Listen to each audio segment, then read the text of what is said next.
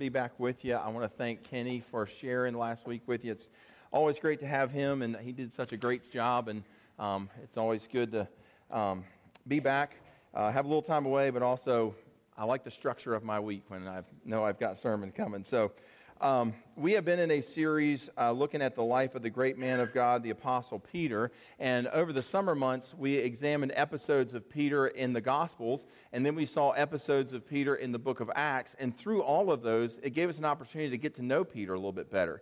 We saw some of his strengths, we saw some of his weaknesses on display, we learned some of his history with the Lord, and then after the Lord had, had ascended and gone back to heaven, and how Peter had really emerged into this leader uh, within the church.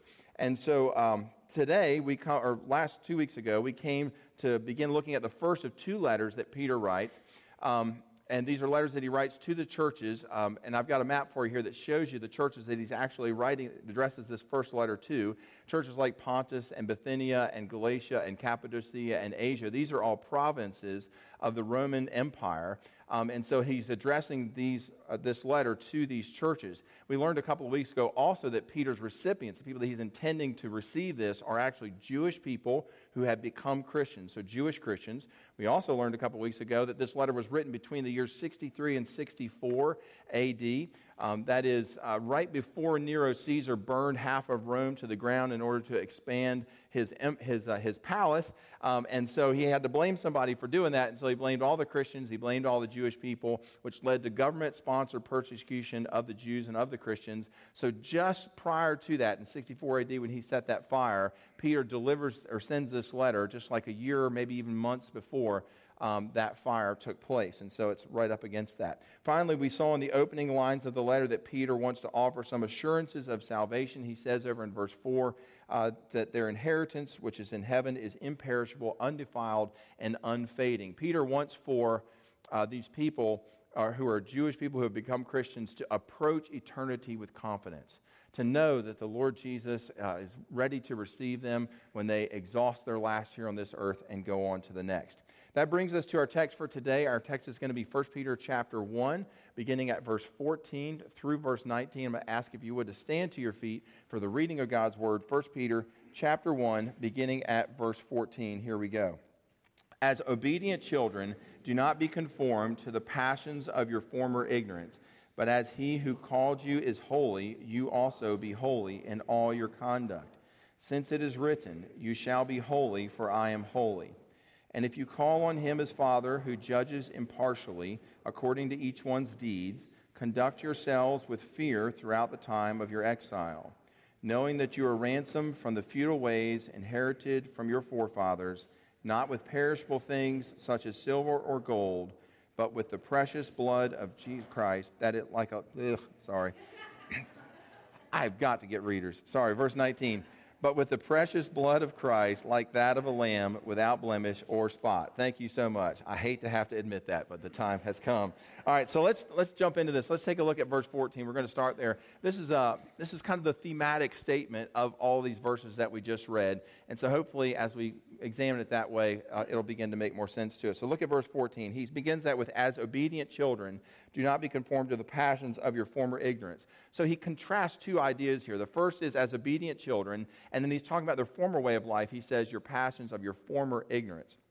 Um, when he talks about their obedient, like being obedient children, he's talking about their life now that they have become Christians, now that they are living um, obediently to God. And then the latter, their former ignorance, speaks of their life before they had become Christians, before they knew about the things that God had expected of them, before they perhaps felt guilty about their sin that was in their lives, before they had sorrow about those sorts of things.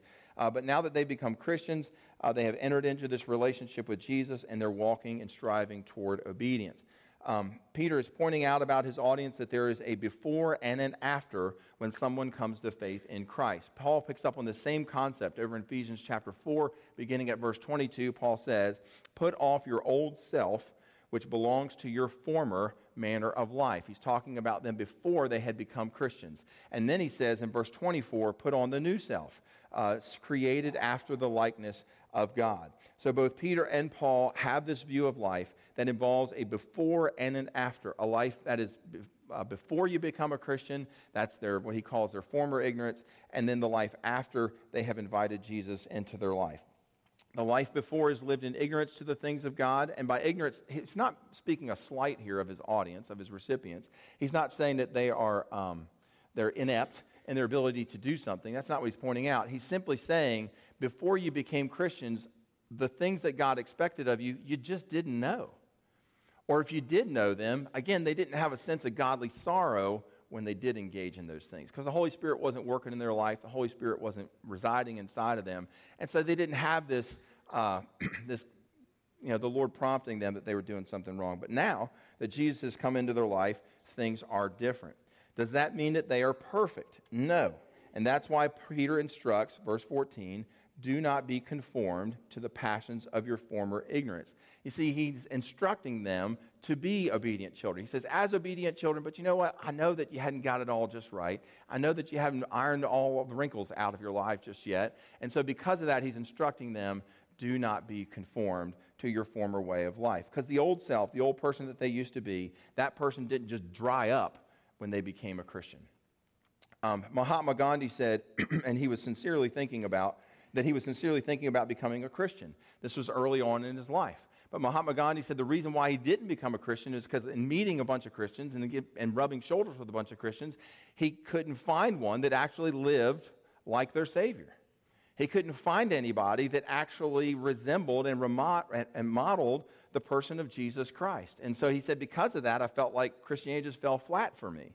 Um, well, I've got a word for Gandhi or for anyone else who wants to use that excuse that Christians are hypocrites for not becoming a Christian, and that is that perfection left the earth 2,000 years ago. Friends, as long as we are on this side of heaven, we are going to struggle with sin. Our sinful nature doesn't just go away because we became a Christian. As long as we are on this side of heaven, we will struggle to be obedient children, and we will need people like the Apostle Peter reminding us not to conform to our former way of life. Now, uh, I have mentioned this before in here, but I've been trained in a Wesleyan Arminian school, uh, which means that John Wesley was a big part of my theological training. And one of the things about Wesley that was distinctive about him uh, is that he would not accept he, he would not accept that, uh, it is, that sin was inevitable. And so he scoured the scriptures looking for a solution to the sinful nature problem.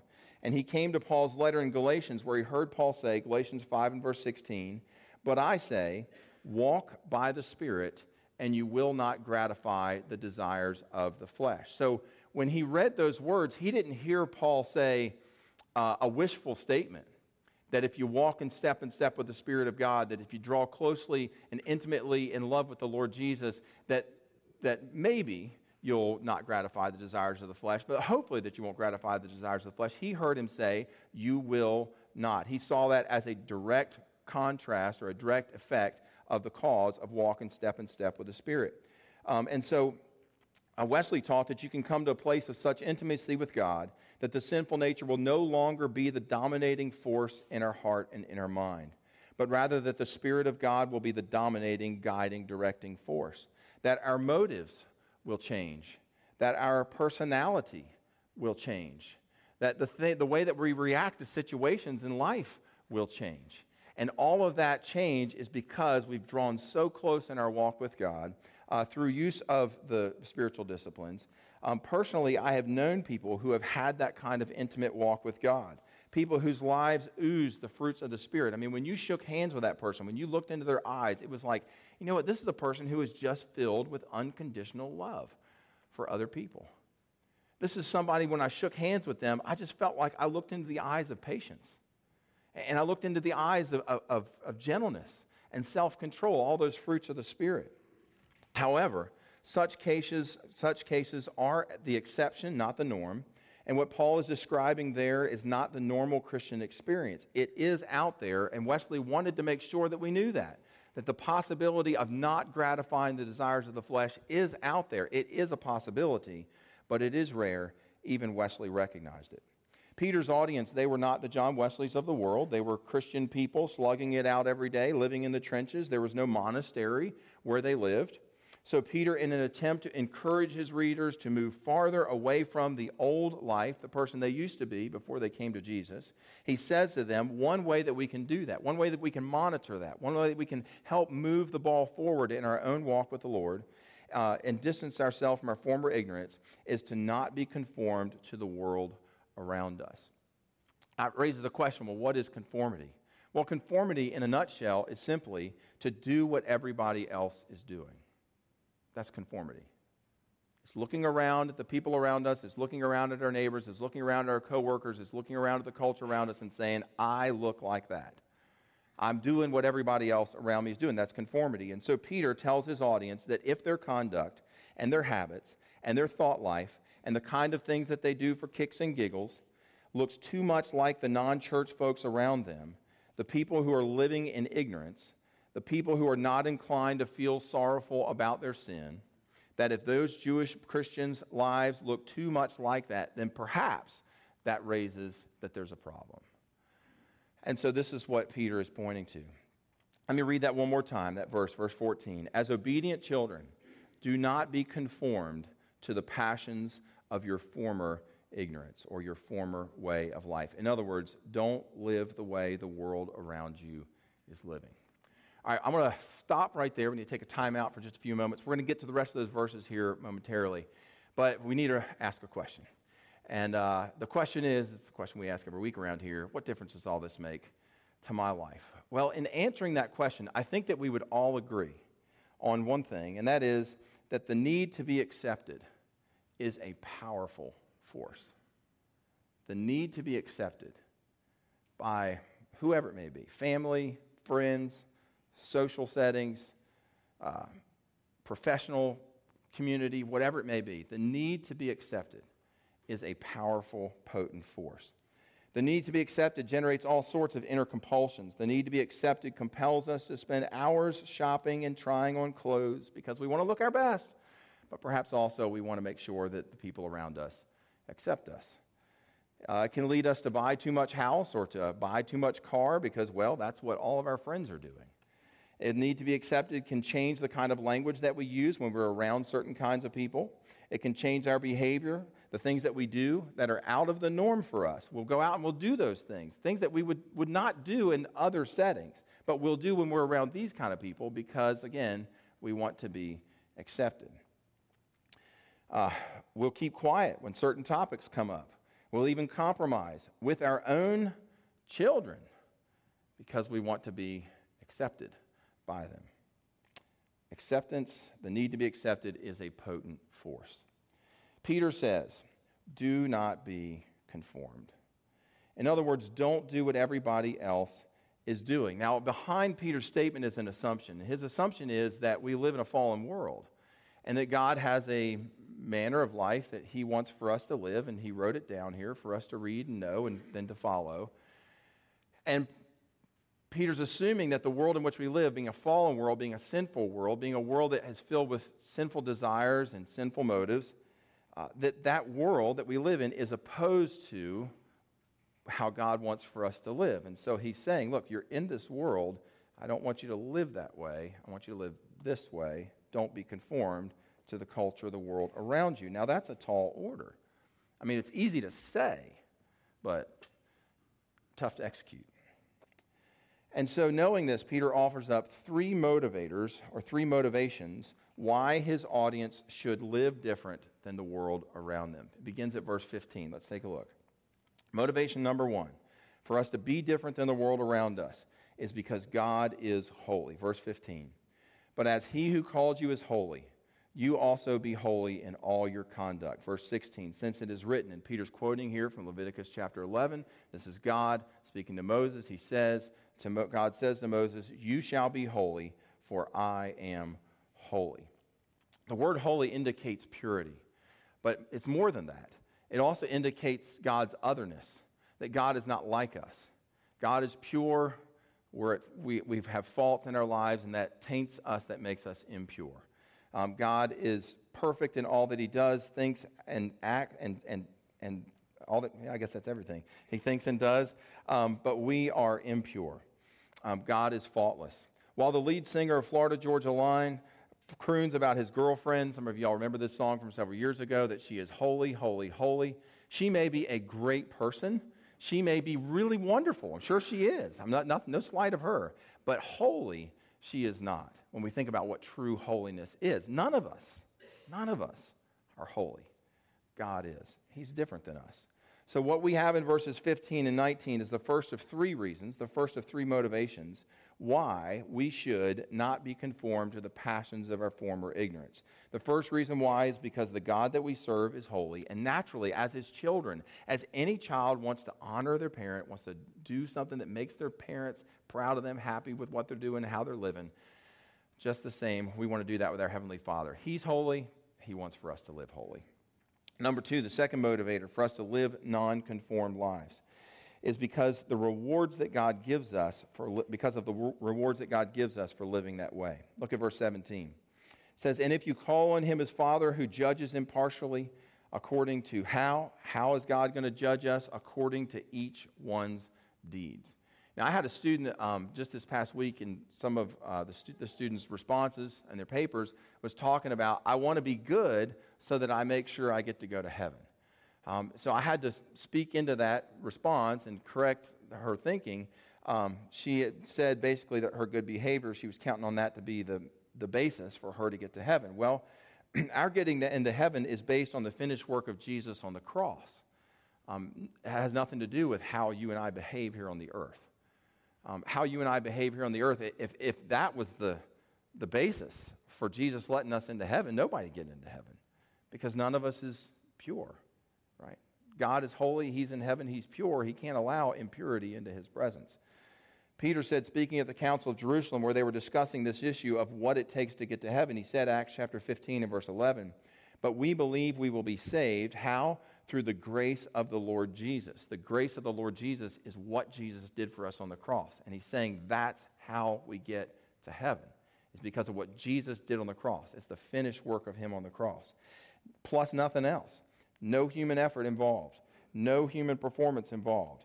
No jumping through any religious hoops. No going to confessional. No taking communion. No helping down at the soup kitchen. No recycling. Peter says we will be saved through the grace of the Lord Jesus Christ plus nothing else. In other words, we put our hope and our trust for eternity in what Jesus did for us on the cross. It's as the old hymn writer said What can wash away my sins? Nothing but the blood of Jesus.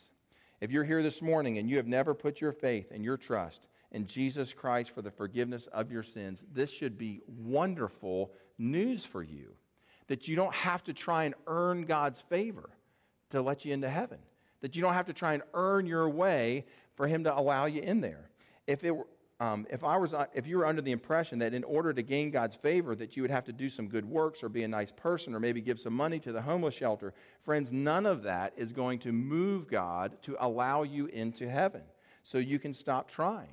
All that is required. This is great news. That's why they call it the good news this is, this is good stuff. All that is required is that we put our hope and our trust for eternity in the work that Jesus accomplished on the cross, and we do that by inviting Jesus into our lives, asking his forgiveness of our sins, publicly declaring that through baptism. And if we do that, the Bible says, Peter says, you will be saved.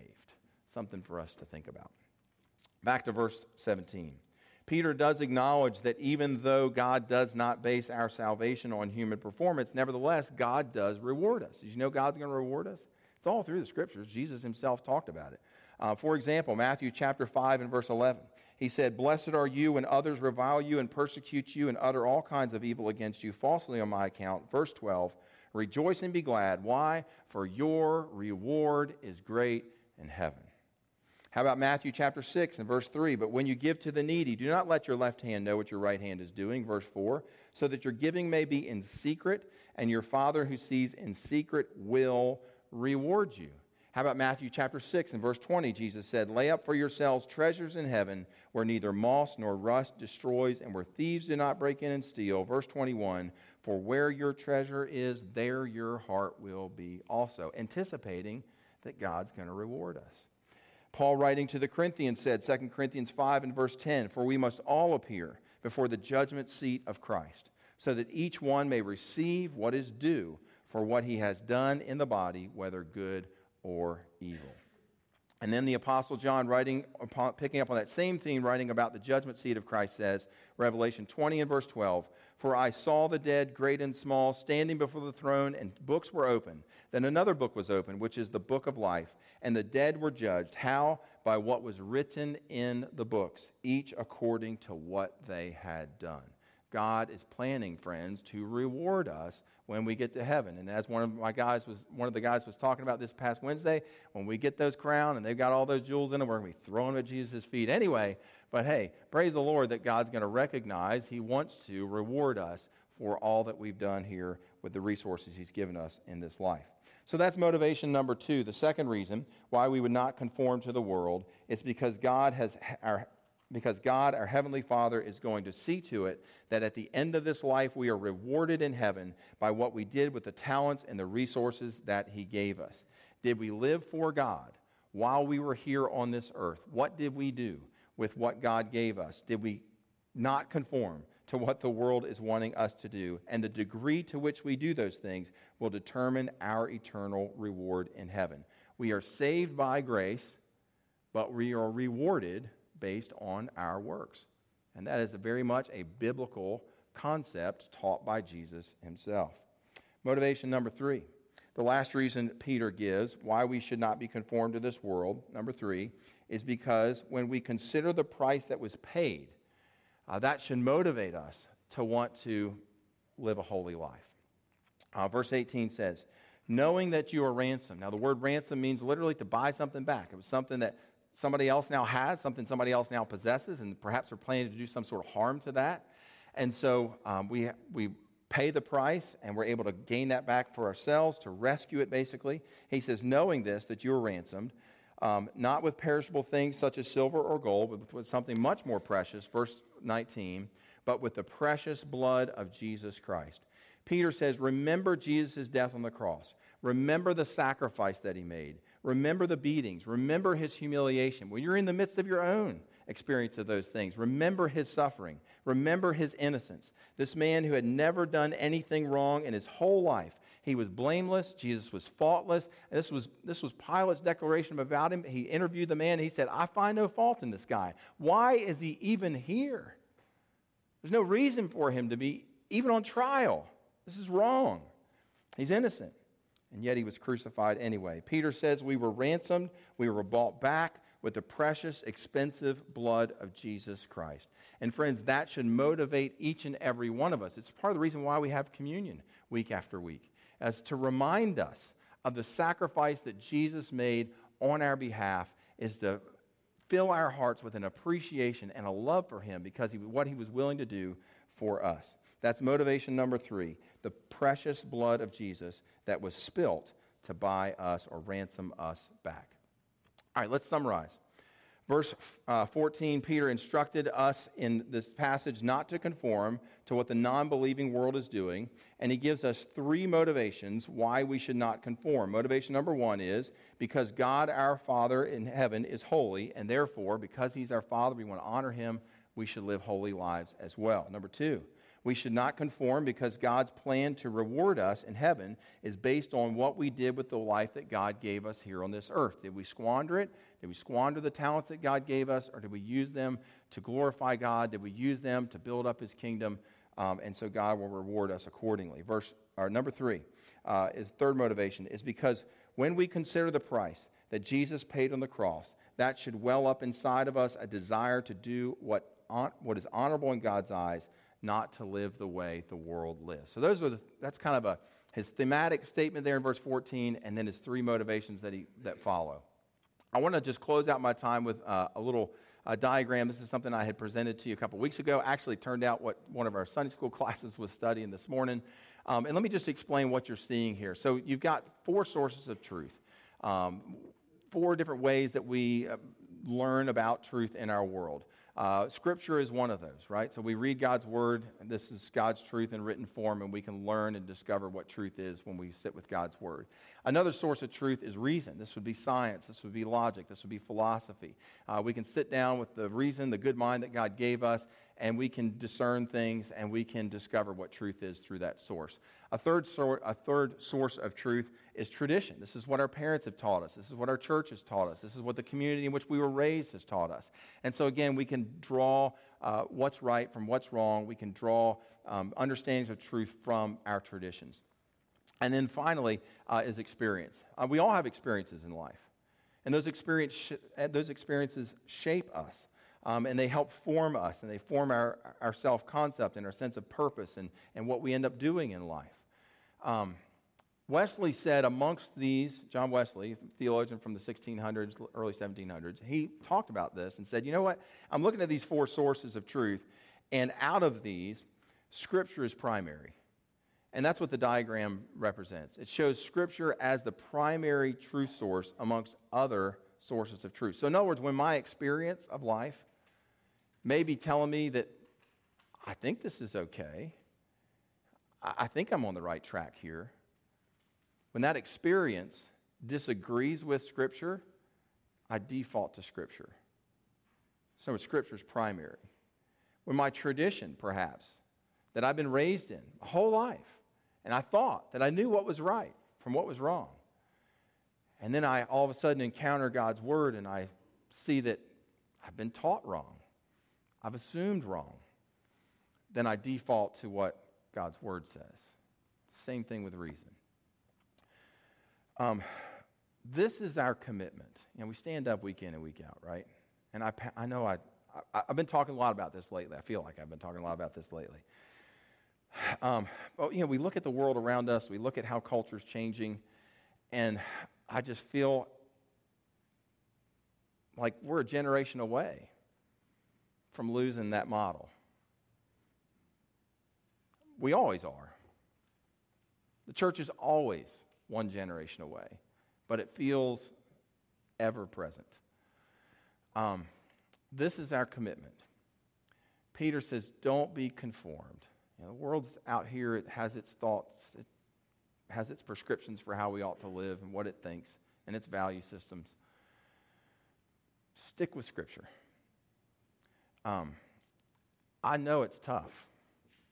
I mean, when you go into work and you hear the things you have to hear, and some things that you feel like you have to put up with, some things you don't, but many things that we feel like we have to put up with and we interact with, it's difficult. It's difficult to go against the flow. I mean, the easiest path for any boat is downstream, right? But when you turn that bow of that ship and you're heading against the flow, Peter's words, do not be conformed. That's a noble thought not so easily done. And so we need to keep these motivations in front of us. We need to keep, remind ourselves again of this is where truth comes from. I can turn the bow of my ship, I can go with the flow, do what everybody else is doing, set my Bible to the side. Friends, it'll end in disaster. Every time. Ask anybody down through human history how that went for them and how it went for the generations that would follow them. So, this morning, to close out, I just want to pray for you. I just felt compelled in my heart that given the world that we're living in, given the world that we're raising our children in, that we just need to be ever vigilant and strong to stand firm for what God thinks and for His truth. Let's bow our heads together. Most gracious God, we come here week in and week out to be instructed, to be encouraged. Um, Lord, we also need to be reminded weekly that, uh, that Scripture is your truth in written form. And that, God, when our world says, um, I don't know about that, Lord, that we just stand firm. Help us, God, to be able to stand firm in a loving way. Help us to be able to stand firm in ways that uh, are uncompromising. Lord, we give you situations at work. We give you situations in our own home, our own family. God, wherever we may be feeling the draw to turn the bow of our ship, and go with the flow. May we hear Peter's words. As obedient children, do not be conformed. Don't do what everybody else is doing. Lord, may that be said of us years from now. We pray these things in Christ's holy name. Amen.